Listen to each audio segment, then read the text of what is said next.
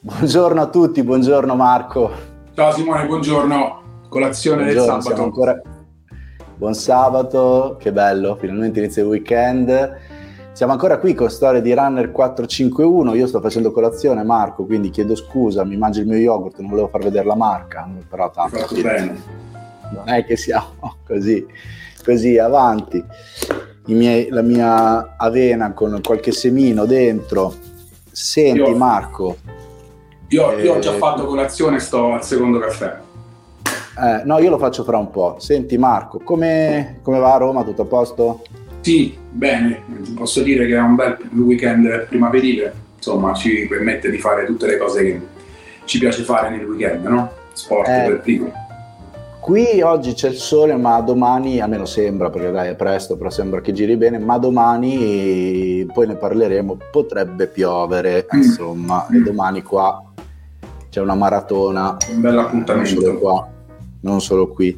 Senti Marco, allora sta settimana, ca- cosa che è successa, eh, secondo me spendiamo due parole sul caso Schwarzer che ehm, è molto articolato, molto complesso, quindi ovviamente qui non è che abbiamo, eh, come dire, il, la presunzione di dare delle verità, non ne abbiamo, io non ne ho, io tendo sempre a seguire molto quello che dicono le sentenze eh, però è stato, che poi non è una sentenza ma un'archiviazione, è stato archiviato il processo sul fatto, l'indagine sul fatto che ci fosse stata una manipolazione nelle urine la seconda volta che è stato eh, accusato di doping, giusto?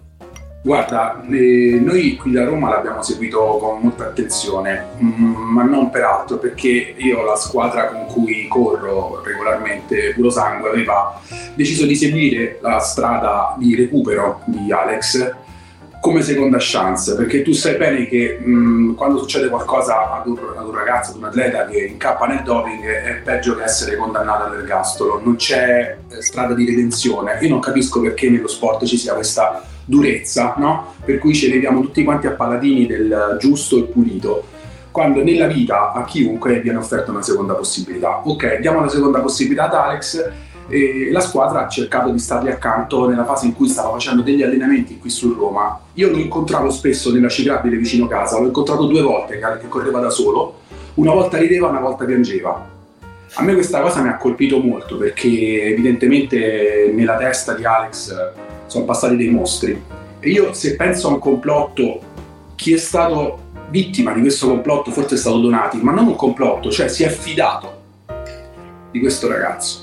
Questo è proprio il pensiero dell'uomo della strada, eh? non voglio... Sì, sì, sì, ma infatti eh, diciamolo, diciamolo a chi ci ascolta, noi non si schieriamo con nessuno, non perché vogliamo essere ehm, gnavi o non abbiamo le nostre opinioni, però è giusto osservare i fatti, raccontare quello che succede, poi giustamente da uomini della strada, quello che siamo, oltre a essere qui a chiacchierare con i nostri amici, diciamo la nostra. Ben diverso secondo me questo caso invece su cui io sono un po' più, eh, invece in questo caso sono schierato, è il caso Pantani.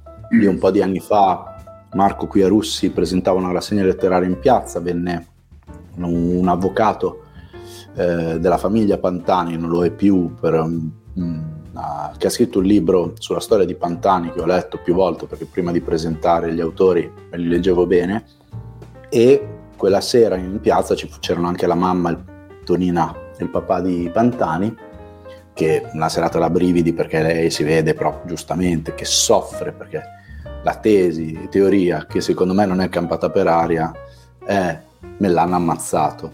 Mm.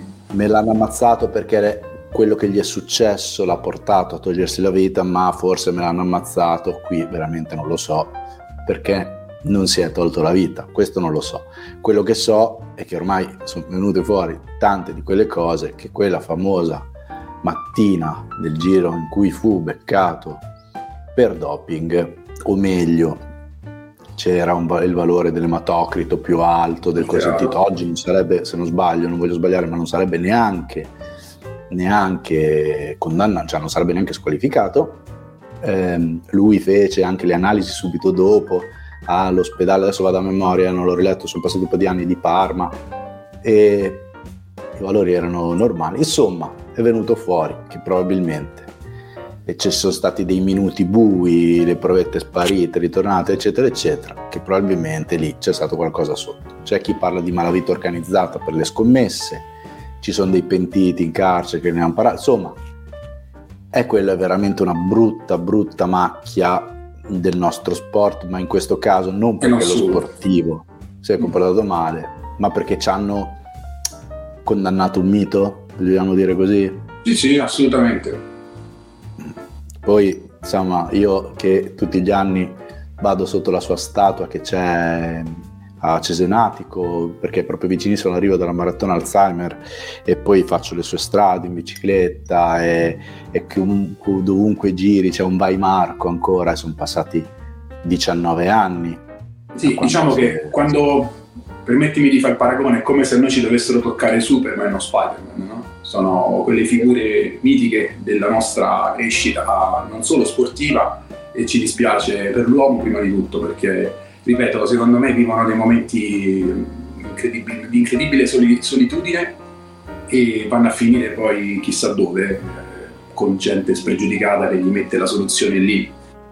Sì. In mano proprio, come si dice, no? O, o in vena, sì, sì, quindi per invitiamo, carità, invitiamo chi ci segue a commentare eh, sia il caso Schwarzer sia Pantani, cercate di non ragionare, no, fate quello che volete, però cerchiamo di dare, mm, come dire, di rimanere sui fatti, di non andare troppo di pancia, no? perché troppe volte Marco eh, condanniamo o assolviamo le persone anche solo perché ci stanno simpatiche o no, a pelle, a sensazione. Non siamo dentro le loro storie, eh, mettiamo anche che Schwarzer abbia, uh, sia ricaduto nel doping e sicuramente deve pagare, sta pagando perché è squalificato, non è che... Ah sì.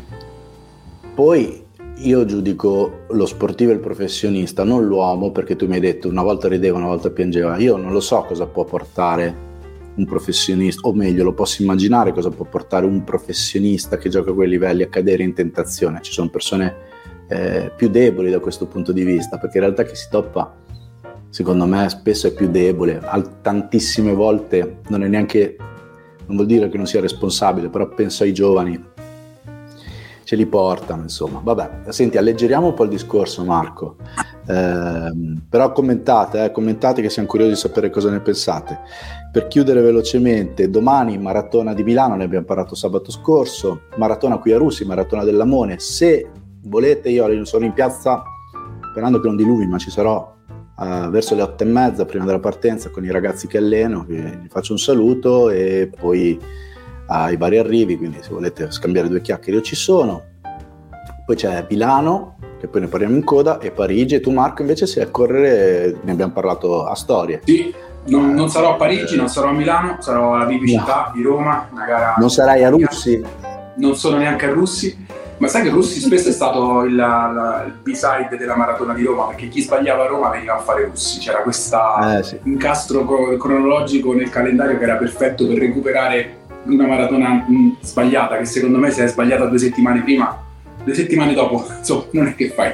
Però vabbè, era il tempo. Dipende, dipende, a volte si sbagliano i tempi di preparazione oppure se sbaglia la maratona partendo troppo forte alla fine ah, sì, sì, sì. se uno scarica di brutto ed è abituato a fare quelle distanze, quindi questo ah, certo, certo. potrebbe. Certo. Di solito il tempo buono è tre settimane, eh? io mm, qualche atleta gliel'ho fatto fare due, però. Tanti amici facevano la doppietta e la doppietta veniva bene, la seconda veniva meglio della prima, ma comunque sì, ci sarà il Vivicittà ah, organizzato no. qui a Roma da WISP Roma, una gara che torna per le strade di Roma perché fino a poco tempo fa era il Vivi Fiume, si correva lungo il Tevere Invece torniamo a correre in due grandi municipi di Roma Nord e sarà un piacere insomma correre per far correre le periferie, insomma è il concetto stesso di running no? che entra dove di solito non c'è. Quindi sì, sì, scriveteci. Scriveteci dove correte, perché poi Vivicità Marco non c'è mica solo a Roma. C'è no, assolutamente, torna nelle strade di Roma, ma Vivicità c'è da 48 ah. anni, eh, insomma, una delle gare più longeve in Italia.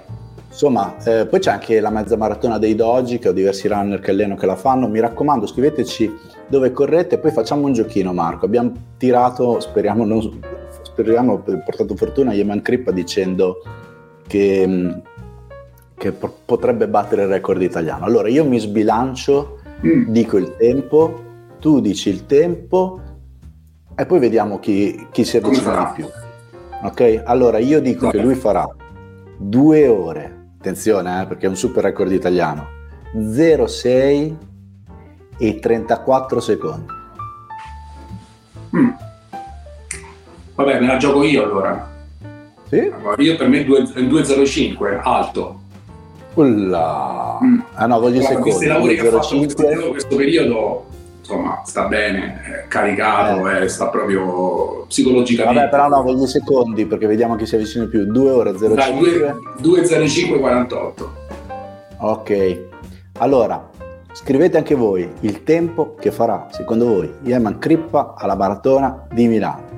Vediamo chi si avvicina di più. E, e, quindi fateci sapere cosa pensate del caso Schwarzer, fateci sapere dove correrete, il tempo di Yeman, noi leggiamo e rispondiamo a tutti i commenti e quindi scriveteci anche dove correte Marco, noi l'abbiamo detto, domani.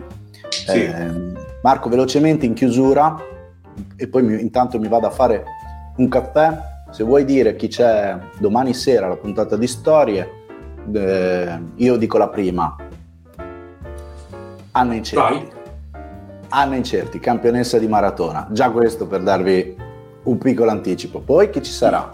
Poi ci sarà un amico della rete che è Sandro di Run Lovers, Sandro Silvero, sì. che, che, ci racconterà un sacco di cose su come è cambiato il running in rete e non solo.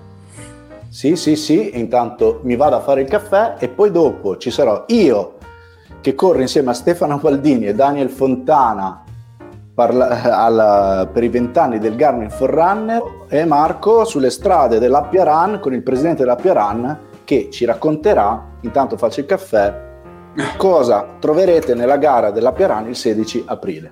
Esatto. Sto facendo il caffè Marco. Vai. Non so se si sente. A tutti auguro un buon caffè, una buona colazione. Ci vediamo domani sera alle 19 e divertitevi questo weekend. Buon weekend. Ciao a tutti. Ciao.